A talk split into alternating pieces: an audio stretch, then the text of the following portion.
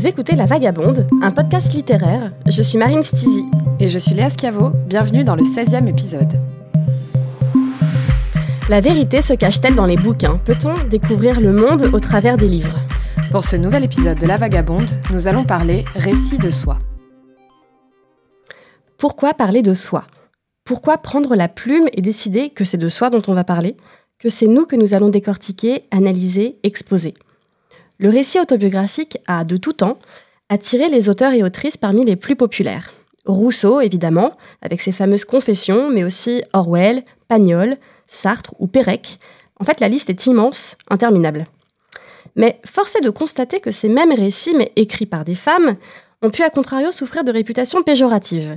Tout à coup, le récit autobiographique euh, devint journal intime et écrire sur soi euh, une préoccupation d'adolescente dont la lecture ne saurait en rien intéresser le lecteur et certainement pas le lecteur du genre masculin. Euh, mais les temps changent, ils disent.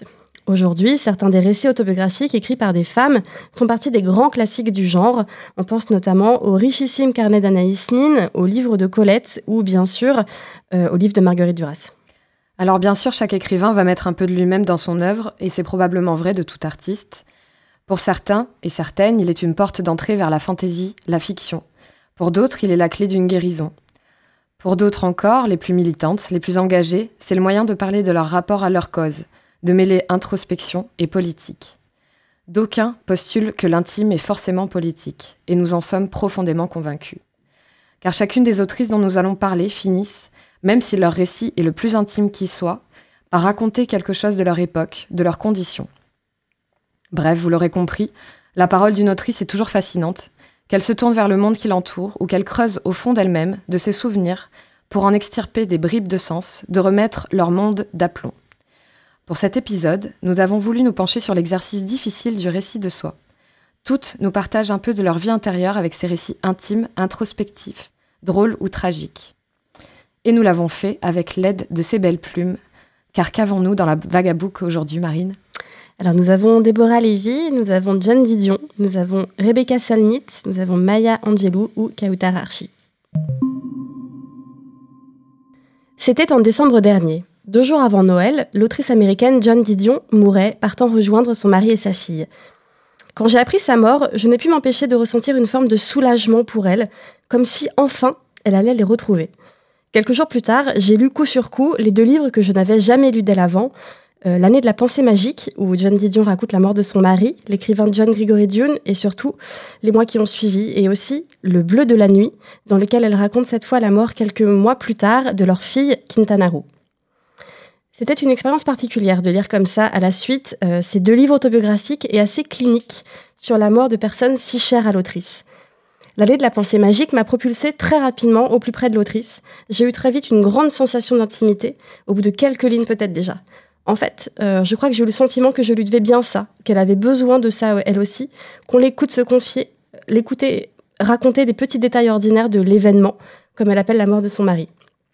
Je cite Cette fois, j'ai besoin, besoin de plus que les mots pour trouver le sens. Cette fois, j'ai besoin que mes pensées, mes croyances soient pénétrables, ne fût-ce que pour moi-même. Alors le caractère ordinaire de l'affaire, d'ailleurs, fait partie des premières choses dont elle parle, à l'ouverture du livre. Le monde continue de tourner immanquablement, quoi qu'il arrive. Le ciel reste bleu, les oiseaux chantent, au matin la ville reprend sa vie normale, le bruit, l'agitation. Pourtant, rien n'est plus normal pour celui ou celle qui a vécu l'événement. Le livre commence par ces quelques mots. La vie change vite. La vie change dans l'instant. On s'apprête à dîner et la vie telle qu'on la connaît s'arrête. La question de l'apitoiement. Quand elle rentre de l'hôpital, sur la, sur la table de nuit, par exemple, il y a le livre qu'il était en train de lire et qu'il ne finira jamais. Il y a euh, ses chaussures qu'elle ne veut pas jeter, car euh, s'il revient, il faut bien qu'il ait quelque chose pour se chausser. Toutes ces petites choses de la vie quotidienne donnent une place immense à l'absence. Elle ne voit que ça, elle ne sent que ça. Son mari n'est plus là, alors qu'hier, il l'était. Oui, et tu l'as dit, c'est euh, en fait avec une froideur presque clinique et une précision, je dirais presque chirurgicale, que John Didion nous fait part de, cet épisode, qui est un des épisodes donc, les plus tragiques de sa vie. Mhm. Donc cette mort soudaine, euh, son mari est donc décédé d'une crise cardiaque dans leur appartement un soir banal, comme tu le disais. Et euh, comme un enquêteur, en fait, l'autrice revient sur cette soirée donc du 30 décembre 2003, En ouverture du livre, elle, elle, pose les bases d'une presque d'une enquête. Inlassablement, elle passe en revue le moindre détail, les mots échangés avec Jim, les jours qui ont précédé sa mort. Et son but semble d'identifier en fait le moment où elle aurait pu prévoir, pressentir cet instant où son mari bascule de la vie à la mort. Elle aurait voulu l'anticiper. En réalité, on sent bien qu'en faisant cela, elle cherche surtout à mettre du sens euh, sur quelque chose qui lui paraît euh, complètement insensé, complètement incroyable. Euh, l'écriture lui permet d'intégrer en elle, dans son, dans son esprit, l'impensable, Jim est mort. Les mots le fixent sur la page, elle note presque compulsivement les moindres détails, les heures, les lieux, les coups de fil des proches. Elle répertorie ses échanges avec l'équipe de l'hôpital, elle décortique tout, elle décrypte tout. C'est donc très clinique et pourtant terriblement troublant, car la distance qu'elle met vis-à-vis de son sujet, en fait, n'est qu'illusoire. Car je pense que c'est parce que la mort est probablement l'aspect de nos vies qui génère le, le plus d'empathie. Et tu le disais, c'est la mhm. compassion qui t'a marqué tout de suite, et moi aussi. On s'y voit, on, on se le représente euh, tel quel. Et ce qu'elle dit fait écho à des choses aussi que potentiellement nous avons vécues ou que nous avons vu être vécues par des proches. Ouais, ben, il y a effectivement quelque chose d'universel mm. là-dedans. Hein. On, ne le sentira, pour le coup, on ne le ressentira pas tous de la même manière hein, en fonction du vécu qui est le nôtre. Absolument. Mais, mais je crois que tout le monde peut comprendre, imaginer et, faire sien les, les sentiments qu'elle décortique et qu'elle et, et, qu'elle écrit on se reconnaît, on comprend aussi la fuite, euh, les sujets qu'elle évite, qu'elle contourne. Euh, comme tu dis là, la, froideur qu'elle met entre elle, le sujet qu'elle traite et nous, euh, quelque part n'est probablement qu'une manière de garder un certain contrôle, une, manière de maîtriser la situation. Mm, absolument. Et finalement, on sent que ça bascule à partir du moment où elle convoque justement de nombreux souvenirs. Elle essaye d'éviter de se rendre à tel ou tel, à tel, ou tel endroit. elle se remémore les moments familiaux. Euh, et c'est dans ces moments-là, je trouve, où elle se laisse aller, mais elle essaye de maîtriser aussi, de contrôler euh, tout, tout, ça. C'est-à-dire que s'il y a quelque chose qui lui, qui lui rappelle euh, sa vie, avec son mari, elle essaye de l'éviter, elle sait qu'elle qu'elle ne les revivra plus, et ça, elle ne l'écrit pas. Euh, mais c'est tout ce désespoir qu'on face à la finitude des choses et de l'existence qui prend au trip finalement quand, on, quand on sent ces choses presque dites à, demi-mot. Et ces incursions nostalgiques, euh, je trouve, ont rendu euh, le texte moins aride. Puisqu'on parlait de cette, de cette froideur, moi ça m'a ça m'a marqué et ajoute selon moi un volet qui parfois entre un peu en dissonance avec le côté majoritairement descriptif du texte. Ça m'a fait, j'ai trouvé que c'était ça m'a demandé euh, un équilibre sur la lecture, on va dire. Et euh, d'ailleurs, comme si ça ne suffisait pas, puisque ça ouvre sur la mort du mari, mais ensuite elle parle de sa fille, Quintana, qui souffre d'une grave maladie et qui est justement hospitalisée au moment où son mari décède. Et ce deuxième deuil fera ensuite l'objet d'un deuxième livre, comme tu l'as dit, Marine. Euh, le texte le bleu de la nuit. Voilà, merci. le, texte enchaîne donc après la mort du père euh, sur les épreuves permanentes de la mère et de la fille en lutte toutes deux avec la maladie. Euh, John Didion est quelqu'un de manifestement très érudit, on n'en est pas surpris. Elle a été journaliste pendant des années, fine observatrice de son époque. Vous pouvez d'ailleurs euh, retrouver ses chroniques euh, Fenêtres sur l'Amérique des années 60. Ouais, c'est passionnant. très drôle, très fin. période hippie à San Francisco, etc. C'était très bien à lire. et en, en, tant qu'intellectuelle, elle se plonge dans les manuels médicaux elle apprend, elle essaye de s'adapter et ça lui permet, on le sent, de garder mine de rien le cap face à l'enchaînement des tragédies. Elle essaye de comprendre en fait, vraiment elle, euh, décrit... très factuellement. Oui, très factuellement, absolument. Et donc elle s'appuie sur les livres, les livres l'instruisent euh, et c'est ça en fait qui lui permet de ne pas sombrer. Et euh, pour moi, l'année de la pensée magique, c'est ça. C'est un livre qui raconte la lutte d'une femme face au deuil, l'absolue nécessité de ne pas perdre pied, euh, de le faire par la compréhension, l'analyse froide des faits, les faits et les mots. Euh, pour moi, il n'y a pas de morale, pas de poésie, mais elle crée une connexion avec le lecteur sur un thème universel, on l'a dit, mais, et c'est le moins qu'on puisse dire, je crois, difficile à traiter. Et même si j'ai, pour ma part, été moins touchée que ce que je pensais euh, que je ne l'aurais pensé en commençant le livre, je dois reconnaître que, que j'ai été vraiment remuée à certains moments et que c'est un livre, euh, pour le coup, dont je me souviendrai.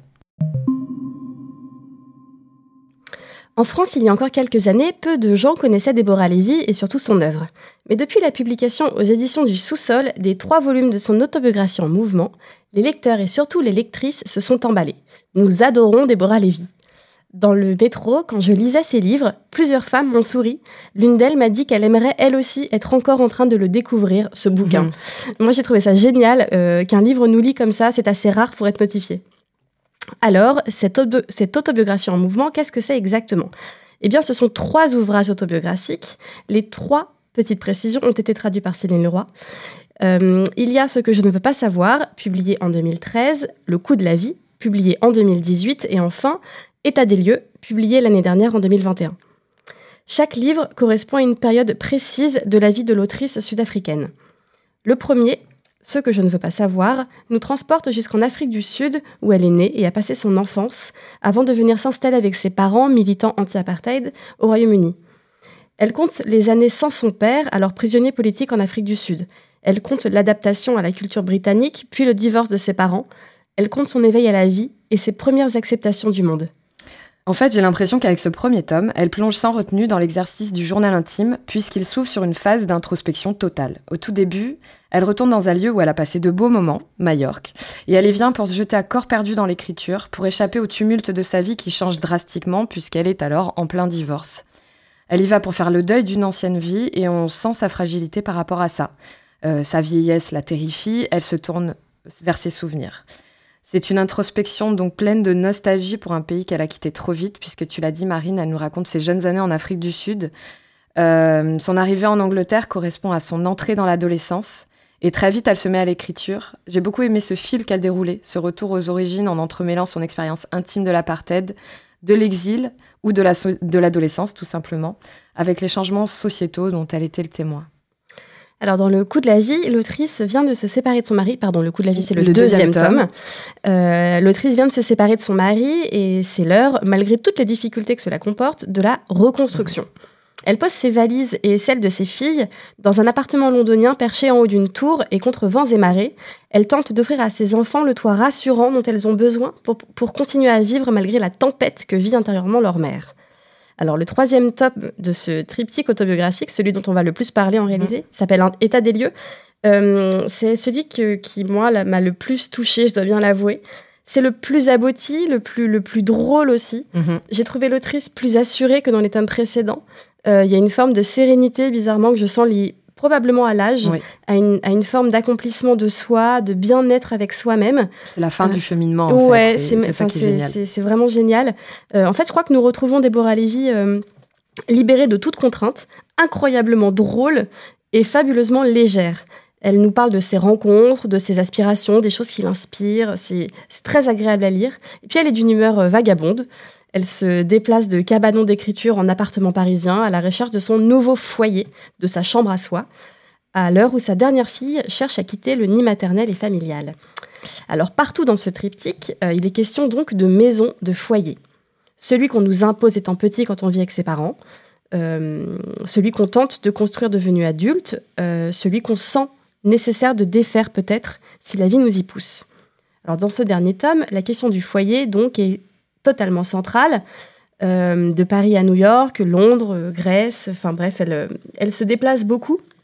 Elle cherche en réalité sa demeure de rêve, alors même que la question financière est un frein évident à tous ses fantasmes, parce qu'elle est très loin d'être à l'aise financièrement, comme peuvent l'être certaines de ses connaissances. Euh, mais ça n'empêche pas du tout de rêver, au contraire, elle rêve sa maison, elle rêve une cheminée ovale comme dans la, comme dans la maison de Georgia O'Keeffe au Nouveau-Mexique. Elle aussi. Elle aussi, ça nous fait un point commun. Euh, la rivière dans le jardin avec les poissons dedans, bref, elle voyage, elle pose ses valises à droite à gauche à la recherche de l'endroit qui la fera véritablement sentir chez elle. Oui, j'ai pas pu m'empêcher en lisant cette trilogie de me dire que le journal intime est véritablement une mise à nu. complètement. Euh, publier ce genre de choses doit, j'imagine, demander un courage énorme. Euh, d'autant que son introspection, et, ça j'ai trouvé ça génial, n'est pas toujours flatteuse. Elle fait preuve. Euh, euh, enfin, elle raconte tout, du plus petit accro à la plus grosse galère. Ouais, mais avec tellement de légèreté. Oui, voilà, et beaucoup, ouais, beaucoup d'autodérision au final. je crois que c'est dans le deuxième tome où elle parle de tous les allers-retours qu'elle fait en vélo électrique, puisque son appartement est dans un, dans un coin très excentré de Londres, donc elle, apporte, elle arpente Londres sans arrêt, qu'il pleuve, qu'il vente ou qu'il neige. Elle a un sac qui pèse une tonne, rempli de trucs et de machins qui servent à tout et à rien. Qui Bref, tombe, les tomates qui tombent du sac, ça roule, c'est super drôle. On s'y voit vraiment quoi, en rentrant du travail, à courir derrière le dernier métro Bref, donc je le disais, elle fait preuve euh, de beaucoup d'autodérision et on aime beaucoup la suivre euh, dans ses grandes réflexions comme dans ses petits tracas quotidiens. Euh, qu'elle retranscrit toujours avec beaucoup de poésie, je trouve. Oui, des fulgurances littéraires dingues. Des Complètement. Petites, des petites phrases qu'on note tout le temps. C'est ça. Des pages cornées. On a l'impression, en fait, qu'elle qu'elle nous parle en tant qu'amie. Et euh, ce petit ton décalé acerbe aussi parfois avec un, humour teinté d'ironie que j'aime beaucoup, moi particulièrement, euh, nous invite en fait dans son, dans son esprit et on s'y sent bien. Et dans un entretien donné à France Culture au moment de la sortie de son livre, euh, que je vous conseille d'écouter d'ailleurs, parce que c'est génial, on l'entend parler, elle, et c'est génial. Alors Déborah Lévy confiait qu'en réalité, cette maison qu'elle cherche inlassablement, peut-être l'a-t-elle déjà trouvée. mais en fait, c'est l'écriture. partout où elle va, euh, Déborah Lévy écrit à Majorque, en Grèce, en Inde. Euh, elle fait sien des espaces grâce à la force de son écriture. Et je dois dire que j'aime assez le fait que ses livres sont peut-être ce qui lui appartient de plus précieux. Rebecca Solnit est une des figures les plus importantes du féminisme contemporain américain. La théorisation du mansplaining, cette manière qu'ont les hommes de nous expliquer à nous les femmes des choses que parfois nous savons mieux qu'eux, c'est en, en, partie à Rebecca Solnit que nous la devons, quand en 2014 elle publie un ouvrage intitulé Men Explain Things to Me, ces hommes qui m'expliquent la vie en français. Dans ce livre génial, très intelligent et non dénié d'ironie lui aussi, elle raconte comment elle s'est vue un jour se faire expliquer par un homme un livre dont elle était elle-même l'autrice. qui est absolument génial. Génial. Euh, mais l'engagement de l'autrice américaine date d'il y a en réalité bien plus longtemps que ça. Née au début des années 60 aux États-Unis, elle grandit en Californie et s'installe à San Francisco pour faire ses études. C'est par ces années fondatrices que Rebecca Solnit débute le récit de ce qui constitue un livre sous forme de mémoire, traduit tout récemment aux éditions de l'Olivier. Dans la première partie de ce livre, Solnit raconte son expérience de femme dans un monde d'hommes. Elle tente de faire le récit d'un quotidien quand le danger est potentiellement partout. Ce chapitre, intitulé La vie en temps de guerre, nous donne, je dois l'avouer, une sensation de vertige abyssale, déjà parce que c'est très juste, mais aussi parce qu'il nous fait réaliser à quel point ce que nous, considérons comme quotidien et normal est en réalité dramatique. Quand elle décrit la peur, les précautions, le calcul perpétuel qu'être une femme en ville implique. Changer de trottoir pour ne pas avoir à passer devant ce groupe de mecs, mais le faire suffisamment tôt pour qu'ils ne mm. s'en rendent pas compte. Tenter de passer inaperçu, marcher très vite, ne pas croiser de regard, mais sourire quand même, au cas où. Car avec un sourire, on peut s'en sortir, même si c'est une gifle qu'on aimerait leur mettre. Bon, alors ces quelques pages sont assez intenses, pour moi en tout cas, elles l'ont été. Euh, ça, a été euh, même parfois compliqué de continuer la lecture. Moi, enfin, ça a été, enfin, c'était tellement juste pour moi que je dois dire que ça a été ça a été compliqué, mais, mais très, très important. Dans Ces hommes qui m'expliquent la vie, ça fait le même, euh, le même sentiment, si je me souviens bien. en fait, on est complètement énervé. Enfin, ça ah, on a envie de, trucs qu'on a vécu. D'exploser, vraiment. C'est, euh, ça, ça, nous donne vraiment envie de taper dans le mur. être un peu zen, quoi. Ouais, le lire. voilà. taper dans le mur, voire, bref, taper dans le tas, mais euh, on, va, on, va, on, va, prendre le mur. mais voilà, en dehors de ça, donc ça, c'est une grosse partie du bouquin, mais elle revient également sur les chemins qui l'ont portée vers ce qu'elle est aujourd'hui, une femme de lettres, essayiste, reconnue pour ses écrits de non-fiction qu'elle a débuté à une époque où cela n'était vraiment pas en vogue, où personne n'en faisait réellement. Elle dit Je souhaitais parler de culture dans mes textes, être essayiste, même si je savais moins ce que je voulais que ce que je ne voulais pas. Je désirais surtout devenir celle que je suis aujourd'hui, mais à l'époque, je connaissais peu de gens en qui trouver des modèles. Bon, voilà, je vais, m'arrêter là sur ce, euh, sur ce livre, mais c'est un, une, euh, pour moi un, un très beau témoignage de c'est plein d'espoir sur ce qu'on veut être et, sur la manière d'y arriver. C'est vraiment plein d'espoir. Kautar Archi est née en 1987 à Strasbourg. Écrivaine et sociologue, elle a obtenu l'an passé un grand succès avec la publication chez Actes Sud de son livre Comme nous existons. Ce livre est une enquête autobiographique où l'autrice questionne d'où elle vient et qui elle est. C'est à la fois le récit d'un parcours personnel, un récit fait d'un jeu tout à fait propre à elle-même et unique, mais c'est aussi une fenêtre ouverte, sincère et pleine de justesse sur l'adolescence d'une jeune musulmane en France dans les années 2000. Cet aspect-là du livre a tout de la cartographie sociologique, et c'est là toute sa force, avoir su faire converger les deux. La famille, l'identité, le soi vu par les autres est au cœur de ce livre assez court, mais très percutant. Alors, Kautar Archi, elle a grandi dans une petite ville alsacienne. De la fenêtre de son immeuble, elle voit les maisons dans lesquelles elle ne vivra jamais, les familles auxquelles elle n'appartient pas. Fille unique de parents immigrés marocains, elle raconte son enfance et son adolescence. Elle raconte les obstacles liés à ses origines, les murs qu'il faut s'efforcer de, faire tomber, les pièges dans lesquels il ne faut pas tomber. elle raconte aussi l'amour de ses parents très fort. Ses parents, d'ailleurs, euh, sont les autres personnages les plus importants de ce bouquin. Ils sont au centre de tout ce qu'elle est, de tout ce qu'elle devient. Ils sont son passé, mais aussi son présent, notamment parce que, par peur de ce que les établissements scolaires du quartier pourraient lui apporter, la peur de la mauvaise réputation de la jeune fille notamment, il décide de l'inscrire dans une école, certes plus loin de chez elle, mais disons avec une meilleure réputation. Alors Kautararchi découvre alors la différence entre elle et les autres élèves. Tout à coup, elle devient la petite arabe, et c'est d'une violence inouïe. Alors pour ma part, j'ai trouvé ce livre particulièrement juste dans la manière de traiter son vécu et de l'analyser. J'ai, je crois, rarement eu l'occasion de lire un livre aussi juste sur les quartiers, disons, populaires. Elle raconte notamment comment des années plus tard, arrivant à la fac, elle retrouve certaines des personnes avec qui elle aurait dû faire sa scolarité si elle n'avait pas été inscrite ailleurs. Et elle découvre alors que ces personnes-là, elles aussi, ont, commencé à penser le monde, à politiser leurs leur pensée. Le quartier n'a pas fait d'eux euh, ce, que les parents avaient peur qu'ils fassent. Et ça, l'écrire et le dire, je, trouve ça vraiment très fort et, très important. Alors cette éclosion de la pensée, des combats politiques, euh, l'autrice, cependant, ne le vit pas sans, une forme de honte, sans une forme de malaise vis-à-vis d'où elle vient et surtout vis-à-vis de ses parents. Alors, à lire ce sentiment de honte et de, trahison qu'elle décrit euh, encore une fois avec beaucoup de justesse, j'emploie tout le temps le mot justesse, mais c'est ce qui vraiment me, parle le plus. Euh, donc, à lire ce, ce sentiment-là qui habite Kautar Archie au moment de cette perspective d'université, c'est, je crois, difficile de ne pas penser à Annie Ernaux. Euh, d'ailleurs, en fait, c'était difficile de ne pas parler d'Annie Ernaux dans un épisode consacré au récit intime et autobiographique, tant elle est devenue la papesse de la profession. Euh, c'est euh, Édouard Louis qui disait récemment, je crois, qu'il était impossible de continuer à écrire comme on le faisait avant, après avoir lu Annie Ernaux. Il y a vraiment un avant et un après. Euh, en tout cas, si, euh, si, pour Ernaud, il y avait tout le poids de la classe sociale qui pesait sur ses épaules, on le sent notamment dans des ouvrages comme euh, La Place, où elle raconte la petite épicerie que tenaient ses parents. concernant Archie, s'ajoute à la classe le poids de l'immigration et de l'histoire coloniale française.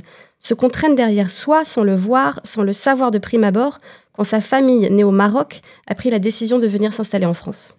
Oui, et tu parlais de de cette forme de honte ou de malaise euh, dans son propre itinéraire vis-à-vis de ses parents mm. et de voilà de sa famille.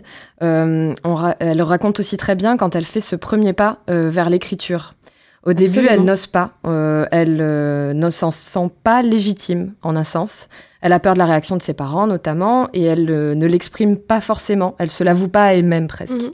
Mais durant tout le récit qu'elle fait de son enfance, de son adolescence, on sent déjà cette propension beaucoup à l'observation plutôt qu'à l'action. Et elle observe, elle décortique, elle décrit. C'est donc tout naturellement qu'on la voit se tourner vers l'écriture. Et vers la sociologie, c'est Oui, et la sociologie, euh, comme une vocation presque d'ailleurs. Absolument. Euh, mais c'est très, presque, pardon, mais c'est très touchant de constater qu'au début, elle s'en cache presque.